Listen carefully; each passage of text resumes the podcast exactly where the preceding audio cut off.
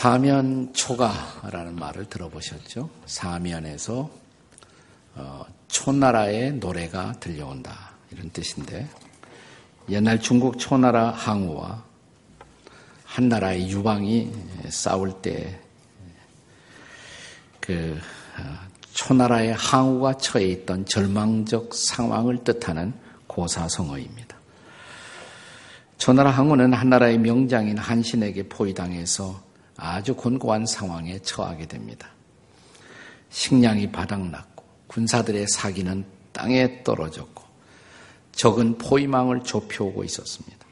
그런데 한밤중 갑자기 초나라의 노랫소리가 들려오기 시작합니다. 사방에서.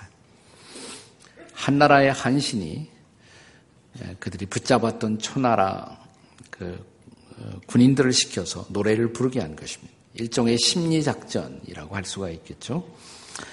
그러지 않아도 지쳐있는 초나라 군사들이 자기들의 고향 노래소리를 듣자 고향 생각이 간절해져서 전의를 상실하고 무기를 버리고 떠나가기 시작합니다. 전세가 이제 뒤집을 수 없다고 판단한 항우는 자살하고 전쟁은 끝나게 되는 고사에서부터 유래한 말이 사면 초가입니다. 철로 역정에 보면 수레자 크리스찬에게도 비슷한 사건이 일어나게 됩니다. 어, 순례자 크리스찬과 소망이 순례의 길에서 조금 더 편해 보이는 어, 푸른 초장 새길로 들어선 지 얼마 안 되어서 구덩이에 빠지게 됩니다. 천신만고 구덩이에서 빠져나와서 오두막집에서 피곤한 몸을 눕자 잠에 빠지고 말합니다. 그러자 그것을 다스리던 절망의 거인이라는 영주에, 영주에 의해서 그가 체포를 당하게 됩니다. 절망의 거인. 영어로는 giant despaire라고 불리우는 그 사람에 의해서 붙들림을 받아 의심의 성에 갇힙니다. 다우팅 캐슬. 지하 감옥에다가 그를 크리스천과 소망을 가두어 놓게 되었는데 절망의 거인에게 아내가 있었어요. 이 마누라의 이름은 영어로 diffidence, 현대 영어로는 mistrust, 의용이라고 번역을 할 수가 있겠습니다. 그가 와서 이 크리스찬과 소망에게 말하기를 이 감옥에 들어온 사람 치고 살아서 나간 사람이 없다고. 당신들 은 어차피 여기서 죽을 운명인데 고통을 연장시키는 것보다도 차라리 자살하는 것이 좋은 선택이라고. 종용을 하기 시작합니다. 예, 크리스찬이 생각해 보니까 그 말이 진실하면 정말 살아봤자 소망이 없잖아요. 예, 그렇다면 어쩌면 자살이 나은 대안일 수도 있겠다. 이런 생각을 하기 시작합니다. 그러자 옆에 있던 소망이 하지만 그것은 우리가 따르는 주인의 명령을 거스리는 것이 아니냐고 그렇게 할 수는 없다고. 그렇다고 우리가 다른 사람을 살인할 수도 없고 우리는 어찌해서든 버텨야 한다고, 기다려야 한다고 말합니다. 살 수도 죽을 수도 없는 상황, 이것이 바로 사면초가 절망의 감옥 속에 갇히온 상황이었습니다. 사랑하는 여러분, 근데 우리가 인생을 살다 보면 종종 우리도 이런 처지에 떨어지는 경우들이 있지 않습니까? 오늘 본문을 읽어보시면 예수님의 수제자 사도 베드로도 그런 상황을 만나게 됩니다. 오늘 본문은 헤롯 왕의 출현과 함께 시작됩니다. 여기서 헤롯 왕은 예수님 아기 예수로 태어났을 때 헤롯 왕이 아니에요. 그 왕은 헤롯 대제라고 불리워지는데 헤롯 대제의 손자가 되는 헤롯 아그리파 1세가 등장합니다. 그가 유다 땅을 다스리던 시대의 일입니다. 그때 요한의 형제 예루살렘 교회의 지도자 야고보가 붙잡혀서 사형을 당하게 됩니다. 야고보를 죽인 그들은 의기양양해서 이번에는 기독교 공동체를 와해시키기 위해서 베드로를 체포하게 된 것입니다. 자, 야고보를 죽인 그들이 야고보보다 더 영향력 있는 베드로를 잡았으니 베드로를 그만 그냥 살려두겠습니까?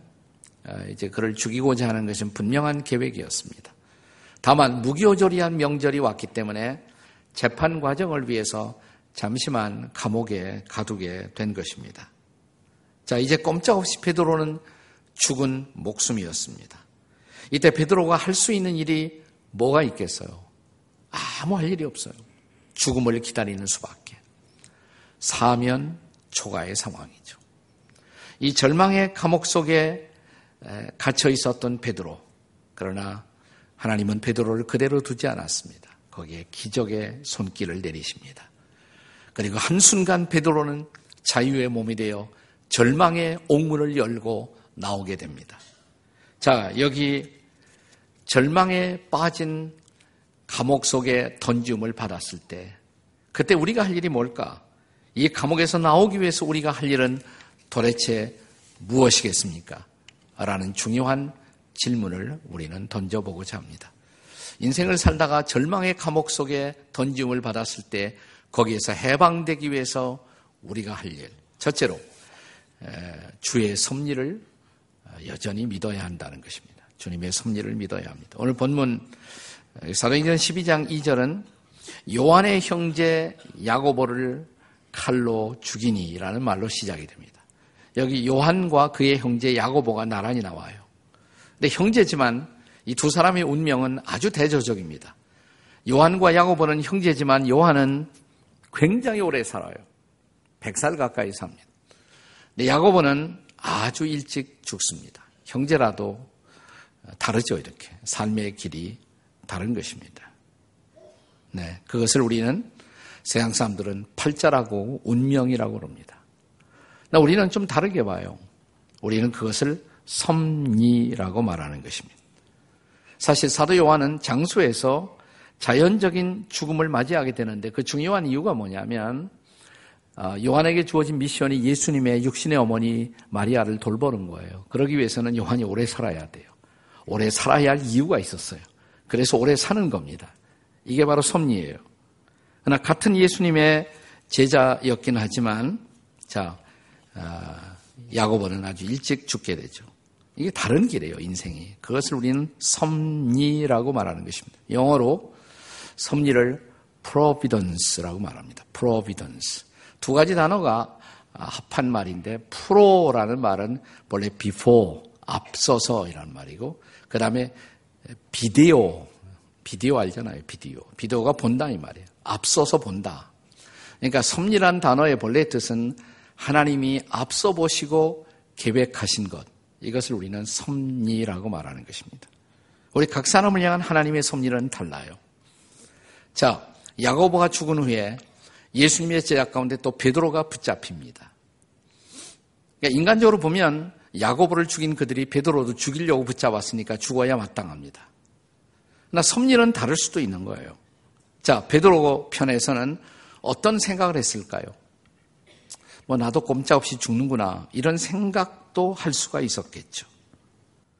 그러나 중요한 것은 우리가 정말 하나님의 섭리를 믿는 어, 하나님의 백성이고 그리스도인들이라면 이럴 경우에라도 하나님의 선하신 섭리, 그의 섭리는 선하시다. 이걸 믿을 수 있어야 돼요. 로마서 8장 28절을 기억하십니까? 우리 다 같이 한번 읽겠습니다. 시작. 우리가 알거니와 하나님을 사랑하는 자, 곧 그의 뜻대로 부르심을 입은 자들에게는 모든 것이 합력하여 선을 이루니라. 모든 것이 합력해서 뭘 이룬다? 선을 이룬다. 하나님의 섭리는 선하다. 그는 합력해서 반드시 선을 이루어야 말 것이다. 지금은 아픔이고, 지금은 고통이고, 지금은 힘들지만 그 속에도 이 모든 것을 합력해서 선을 이루게 할 하나님의 뜻이 있다. 이걸 믿는다면 우리는 하나님의 섭리를 하나님의 선으로 받아들일 수가 있어야 한다는 것입니다.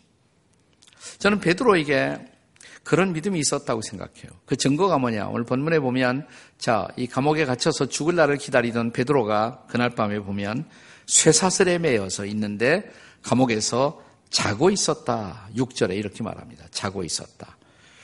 자, 그 지경, 지금 내일일지 모일, 모레일지 그가 죽을 날이 언제일지 모르는데 잠을 잤다는 거예요. 둘 중에 하나일 것입니다. 하나는 자포자기하면 에라 모르겠다. 될 대로 되라. 잘 수도 있는 거고 또 하나는 뭐냐면 내가 믿는 하나님이 살아계신데 하나님이 알아서 하시겠지. 하나님께 다 맡기고 잘 수도 있어요.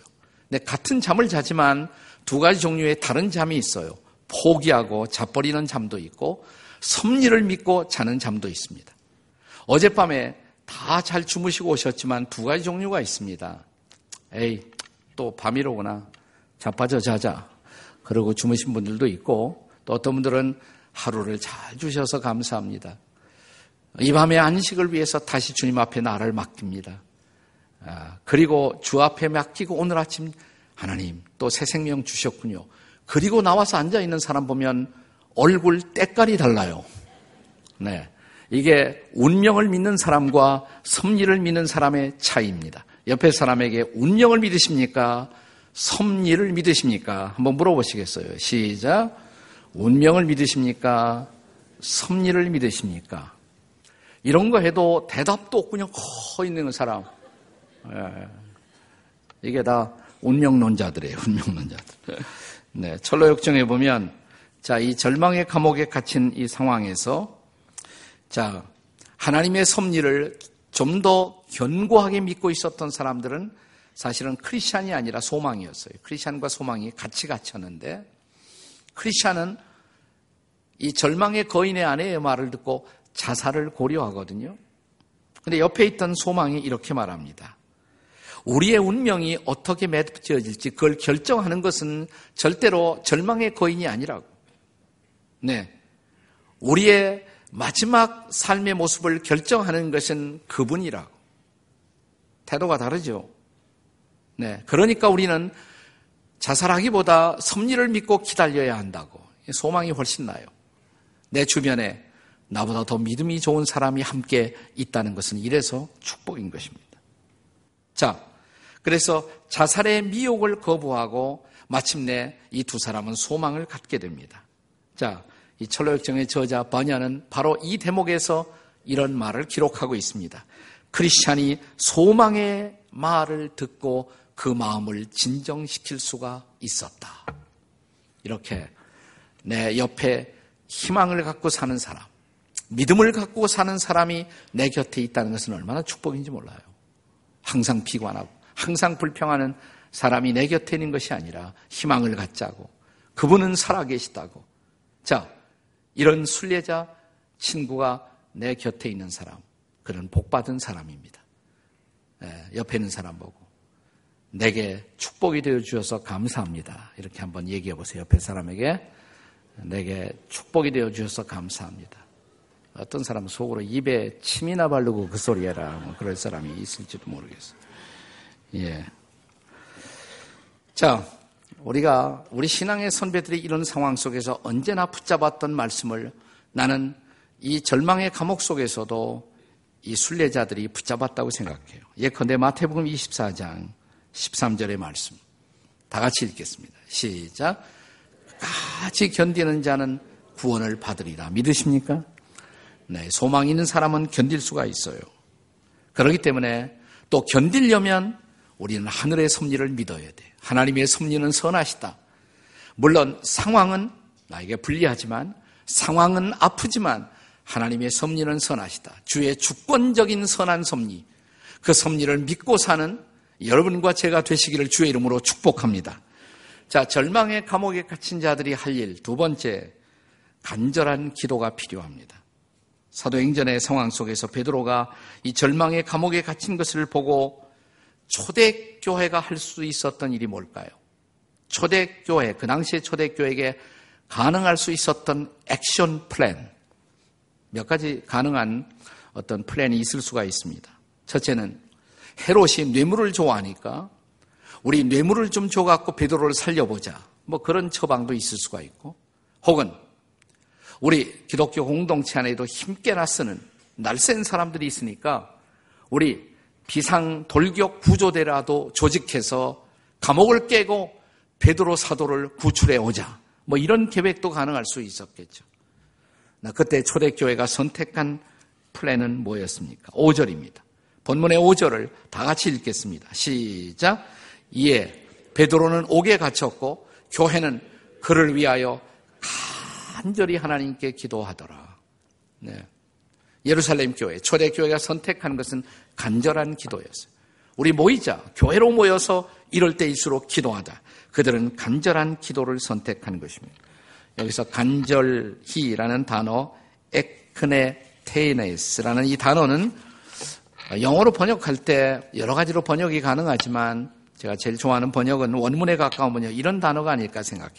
intensely 혹은 fervently.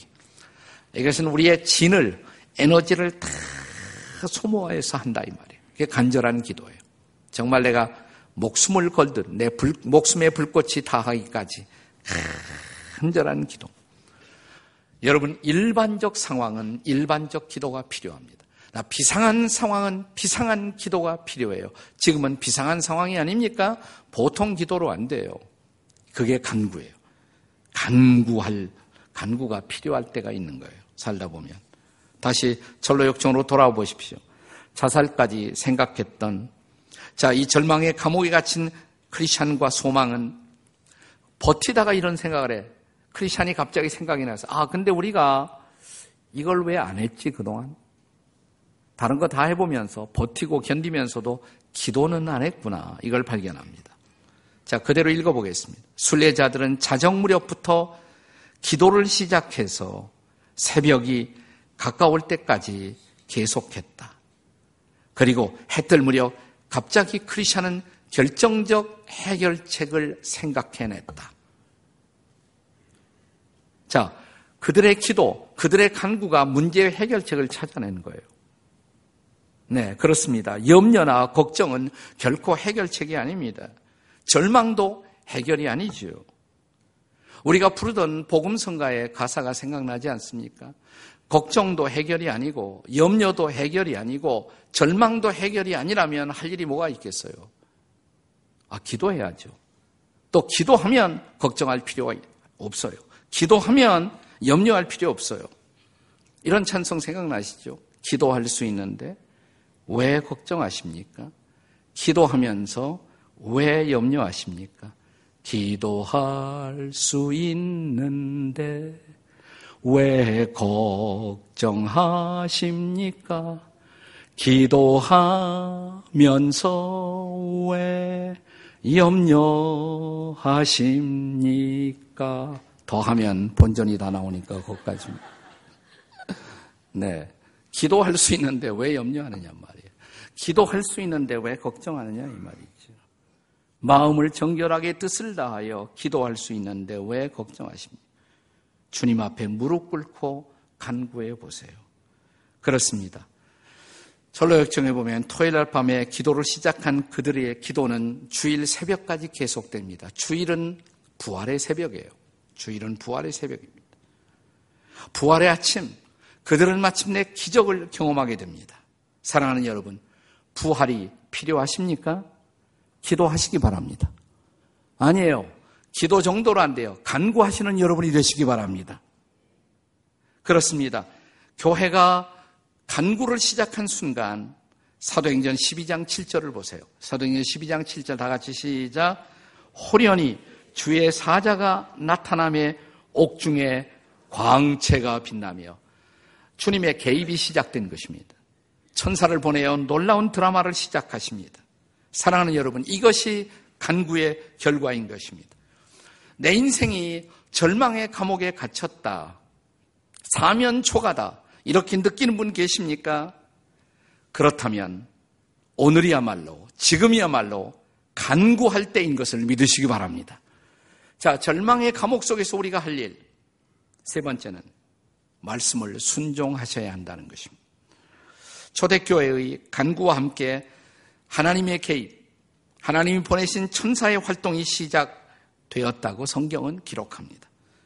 이제 베드로를 구출하기 위한 하나님의 구체적인 역사하심이 시작된 것입니다. 7절 하반부에 보면 천사가 메시지를 줍니다. 베드로를 향해서 말씀을 줘요. 7절 하반부에 급히 일어나라. 또 8절에 보시면 띠를 띠고 띠를 띠고 신발을 신어라. 그 다음에 겉옷을 입고 따라와라. 베드로가 할 일이 뭐가 있겠어요? 자, 구절에 보시면 베드로가 나와서 따라갈새 순종했다 이 말이죠. 천사가 전달한 메시지에 말씀에 그대로 순종했다 이 말이에요. 그 결과가 뭐예요? 해방이었습니다. 자유였습니다. 감옥으로부터 해방해요. 이제 10절을 보세요. 10절 다 같이 읽겠습니다. 10절 다 같이 시작. 이에 첫째와 둘째 파수를 지나 시내로 통한 쇠문에 이르니 문이 절로 열리는지라 나와 산 거리를 지남에 천사가 곧 떠나더라. 할렐루야! 우리가 성경에 보면 그리고 하나님의 백성들의 주변에서 간증을 들어보면 절망의 밑바닥에 빠졌을 때 하나님이 백성들에게 일하시는 어떤 방법의 틀이 있어요, 틀. 일반적 틀이 있습니다. 대개 이런 것입니다. 우리가 절망 속에 빠졌을 때 하나님이 우리에게 하시는 일이 뭐냐면 그 절망의 밑바닥에서 우리로 하여금 기도를 시켜요. 그래서 기도 안 했던 사람들도 그때 비로소 기도를 시작합니다. 그러니까 둘 중에 하나예요. 그 절망에 빠지기 전에 미리 기도하는 사람이 있고 절망 속에 빠지고 나서 할 수 없이 그때 기도를 시작하는 사람이 있고 둘 중에 하나입니다. 여러분 어떻게 되기를 원하십니까? 진짜 감옥에 갇히고 신앙이 좋아지는 사람 많이 있어요. 감옥에 갇혀서 기도를 배우고 말씀도 배우고 신앙이 새로워지고 네. 그렇다고 감옥에 간 일이 좋은 일입니까? 감옥에 가서 늦게라도 거기서 신앙을 붙잡게 되는 것은 다행스러운 일이지만 감옥 가기를 원하세요? 둘 중에 하나라고요. 일찌감치 기도하시겠습니까? 감옥 가서 기도하시겠습니까? 옆에 사람에게 한번 물어보시겠습니다. 다 같이 시작. 일찌감치 기도하시겠습니까? 감옥 가서 기도하시겠습니까? 전혀 반응이 없는 사람, 그냥 갔다 와야 돼. 그 인간은 갔다 와야 돼. 네. 예. 근데 기도하시면서 동시에 반드시 하나님의 백성들에게 우리가 기도할 때 주시는 것이 있어요. 약속의 말씀이에요. 기도하고 말씀 받고 그 말씀 붙들고 일어서는 바로 그 순간 이제 기적은 시작되는 것입니다. 철로 역정을 보세요. 자, 크리스찬이 간구를 시작하자 동이 터요. 부활의 아침에 동이 터옵니다. 그리고 그때 비로소 결정적인 생각이 나요. 아, 그렇지.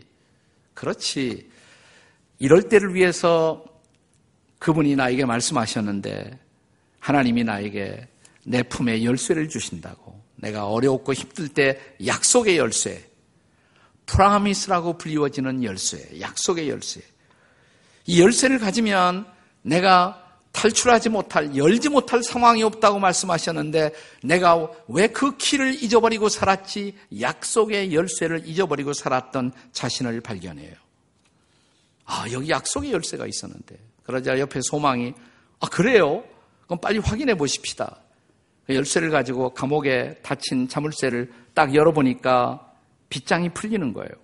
네. 그리고 문짝 돌적기가 막 돌아가요. 문이 확 열려요. 자유였습니다. 얼른 튀어나가 달려갑니다. 이 절망의 거인의 영지를 벗어나 그들이 마땅히 갔어야 할 그 길, 왕의 대로로 그들은 다시 돌아오게 되었습니다. 할렐루야! 이게 하나님의 방법이에요. 여러분, 눈물의 선지자를 기억하십니까? 위핑 프로페트 예레미야. 유대 나라가 망해가는 이 마지막 시점 속에서 쓰셨던 선지자 예레미야. 예. 그도 감옥에 갇혔어요. 그러나 감옥에서 그는 놀라운 하나님의 말씀을 붙들었습니다. 그리고 그는 감옥 바깥에 있는 사람들에게 그 절망의 시대를 벗어나는 위대한 약속의 말씀을 주셨습니다. 그 말씀이 뭐예요? 예레미야 33장 3절. 이 말씀이 너무 유명하기 때문에 옛날 우리 신앙의 선배들은 다이알 333 그랬어요. 다이알 333 돌리시면 돼. 어려울 때. 자, 예레미야 33장 3절. 다 같이 읽겠습니다. 시작. 너는 내게 부르짖으라. 내가 네게 응답하겠고 네가 알지 못하는 크고 은밀한 일을 내게 보이리라. 아멘이십니까? 예. 네. 그게 다이알 333이에요. 예레미야 33장 3절. 예, 제가 우리 교회 시작할 때도 이 말씀 붙들고 시작했어요. 네, 비전 333. 네, 예레미야 33장. 우리 교회를 통해서 주실 약속이 뭡니까? 예, 기도하고 시작했어요. 중보 기도와 함께. 그것이 오늘 우리 교회 오늘을 만들었던 중요한 약속의 말씀이었습니다. 그러나 이 말씀과 함께 이 말씀을 받던 상황을 좀 더 자세히 보려면 예레미야 33장 1절을 보셔야 돼요. 같이 읽겠습니다. 예레미야 33장 1절 시작. 예레미야가 아직 시위대 뜰에 갇혀 있을 때 여호와의 말씀이 그에게 두 번째로 임하니라 이르시되 거기에 말씀이 임했어요. 그 말씀 붙들고 기도하면서 그는 이 절망의 상황 속에서 새로운 시대의 소망을 보기 시작한 것입니다. 여러분, 내 인생이 절망의 감옥에 갇혔다, 사면 초가다, 이렇게 느끼시는 분이 계십니까? 기도를 시작하십시오. 아니, 간구하시기 바랍니다. 그리고 이제 주시는 말씀에 귀를 기울여 보세요. 말씀을 붙드세요. 그 말씀은 희망의 말씀일 것입니다. 그러면 말씀이 보여주는 그 희망, 그 비전, 그 희망을 붙들고 일어나 새해의 길을 걸어가게 되시기를 주의 이름으로 축복합니다. 우리 이 시대, 우리와 동시대를 살아가던 한국인 가운데 화가가 되고 싶어서 수많은 밤을 지새워가며 그림을 그리던 화가 지망생 청년 한 사람이 있었습니다. 몇 점에 자기가 그린 그림을 들고 혹시나 사주는 사람이 있을까? 도남동에 있는 여자중학교, 마로니에 공원, 도서관 앞들을 서성거렸지만 다 지나가면서 킬킬 웃고 아무도 그의 그림을 관심을 가지거나 사주는 사람은 없었습니다. 얼굴이 뜨거웠습니다. 부끄러웠습니다. 그는 살기 위해 기름때 찌든 작업복을 입고 공돌이 일을 하다가 누워서 방에 지쳐있는 모습으로 있어야 할 순간들이 적지 않았습니다. 리어커에 싸구려 사과를 한가득 싣고 사과를 팔면서 너무 배고플 때 골목길에 들어가서 사과를 뜯으면서 내 인생이 이렇게 살아야 하나. 그러나 이런 절망적 상황 속에서도 그는 절망만은 하지 않았다고 말합니다. 그가 절망하지 않을 수 있었던 이유, 비밀을 그는 이렇게 말합니다. 그러니까 그림 그리는 거 말고 또 하나 좋아했던 그의 취미가 책을 읽는 것이었습니다. 도스토옙스키, 헤르만 헤세가 있어서 나는 절망하지 않았다. 그 다음에는 아니 하나님이 계시기에 나는 절망하지 않았다.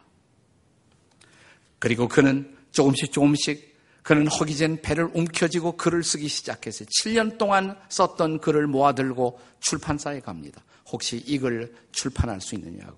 거들떠 보지도 않습니다. 다섯 개의 출판사를 지나서 거절을 받고 여섯 번째 출판사에 갔을 때 뜻밖의 원고를 보더니 출판해 보자고. 대박이었어요. 베스트셀러였습니다. 두 번째 책이 출간됩니다.